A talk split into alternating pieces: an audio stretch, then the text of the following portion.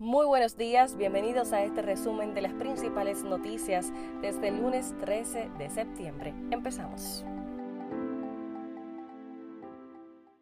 Hoy iniciamos hablando de la reunión que sostendrá el Comité Político del Partido de la Liberación Dominicana. Informaron que se reunirán este lunes para pasar balance al proceso de reorganización ordenado por el noveno Congreso Ordinario José Joaquín Vidó Medina, que se ejecuta con el implemento de una nueva línea organizativa y electoral, entre otros temas. Charlie Mariotti, secretario general del PLD, ha confirmado la convocatoria del organismo de dirección para las 10 de la mañana de este lunes. Ahora hablamos de Leonel Fernández, pues el expresidente de la República, Leonel Fernández, dijo este domingo que siente la angustia que tiene la gente debido a los altos precios de los alimentos. Recordó que desde sus primeros gobiernos defendió con acciones el lema de comer es primero, lo cual sigue siendo prioridad del pueblo dominicano. Durante los dos días en los que el presidente de la Fuerza del Pueblo hizo ruta por los distintos municipios, recibió el afecto, apoyo y calidez de la gente. Y entre las actividades del fin de semana, el presidente Luis Abinader continuó su amplia agenda de trabajo en la provincia de Montecristi, una de estas con la inauguración de una nueva subestación eléctrica en la comunidad La Trinchera, con una inversión de 62.424.134 pesos.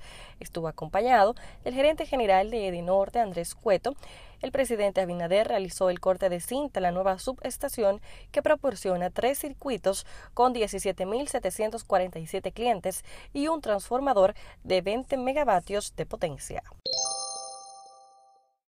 Y entre las actividades del fin de semana, el presidente Luis Abinader continuó su amplia agenda de trabajo en la provincia de Montecristi, una de estas con la inauguración de una nueva subestación eléctrica en la comunidad La Trinchera, con una inversión de 62.424.134 pesos.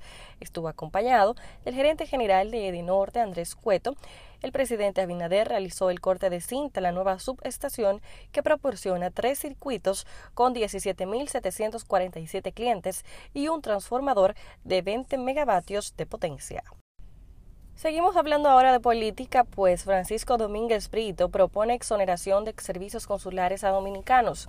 El aspirante presidencial Francisco Domínguez Brito propuso que el gobierno exonere de costos de servicios consulares a los dominicanos residentes en el exterior como un gesto de agradecimiento al apoyo que la comunidad dominicana ha dado al país en los meses difíciles de la pandemia del COVID-19.